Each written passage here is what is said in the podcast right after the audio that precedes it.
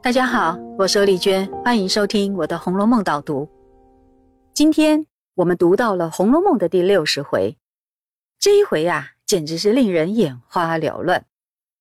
从前一回的蔷薇销，又带出了茉莉粉、玫瑰露和茯苓霜这四样东西换来换去，你送给我，我转给别人，他不见的东西就出现在另一个人的手里。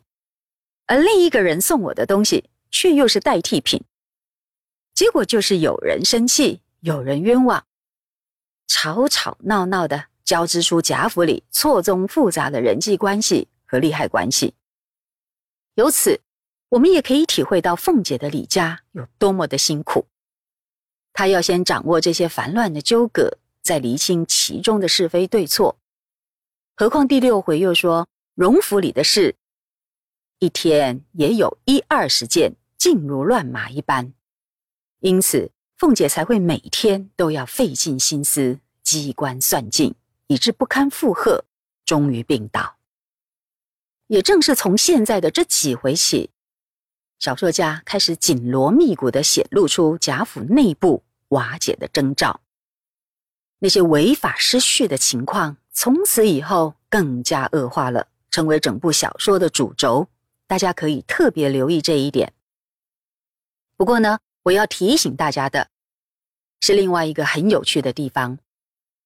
很多人因为宝玉对女儿们的疼爱，以及在价值观上高度的包养，因此就认为女儿都是水做的骨肉，都是无价的宝珠，包括这些女灵们，以致只要和他们不合的，就被当作坏人。那些鱼眼睛们就都挨骂了。但是其实人性当然没有这么简单。曹雪芹是最明白这个道理的。大家再仔细想一想，虽然婆子们确实有很多是鱼眼睛，但总是会有例外。像刘姥姥就完全不同。相对的，那些未婚的少女们。也并非个个都是纯净无邪，在这一回里，曹雪芹就用两个例子来呈现这一点。第一个例子是方官。其实前面第五十八回，曹雪芹就已经先说了。他说：“文官等一干人，或心性高傲，或以势凌下，或拣衣挑食，或口角锋芒，大概不安分守礼者多。”可见呐，这一群女灵的缺点，而方官更是受到宝玉的宠爱，属于怡红院的核心分子。这一回就特别描写他以势凌下，也就是仗势欺人的情况。当他来到大观园的厨房里，刚好看到探春房里的小丫头小婵派人买回来了一碟糕点，他就开玩笑说要先尝一块。而小婵呢，就立刻接过去不给他，这就得罪了方官。方官居然极尽侍卫之能事，他拿着柳家媳妇殷勤奉送给他的热糕，逼到小婵的面前，还羞辱他说：“稀罕吃你那糕，我不过说着玩罢了，你给我磕个头，我也不吃。”然后一块一块的掰下来。拿去打鸟雀儿玩，这其实更是瞧不起人家的意思。他把糕丢出去，就是要践踏小婵的尊严。请大家冷静想一想，方官的这个做法是不是太过分了？其实客观的说，东西是人家买的，给不给是人家的权利，怎么可以这样羞辱他人呢？可见方官作为怡红院的宠儿，已经享受特权惯了，也习惯被别人奉承，以至于完全不能忍受被别人拒绝，这才恼羞成怒，言行举止流于嚣张跋扈，这一点儿也不值得赞美吧。另外的第二个例子是刘五儿，她是厨娘柳家媳妇的女儿，和方官是好朋友。她具有一等一的女儿资质，也一心想要到怡红院去当差。我们呐都觉得好女儿就应该要有好归宿，所以乐观其成。但是事实呢，并没有这么简单。请大家仔细看柳家这一对母女的盘算。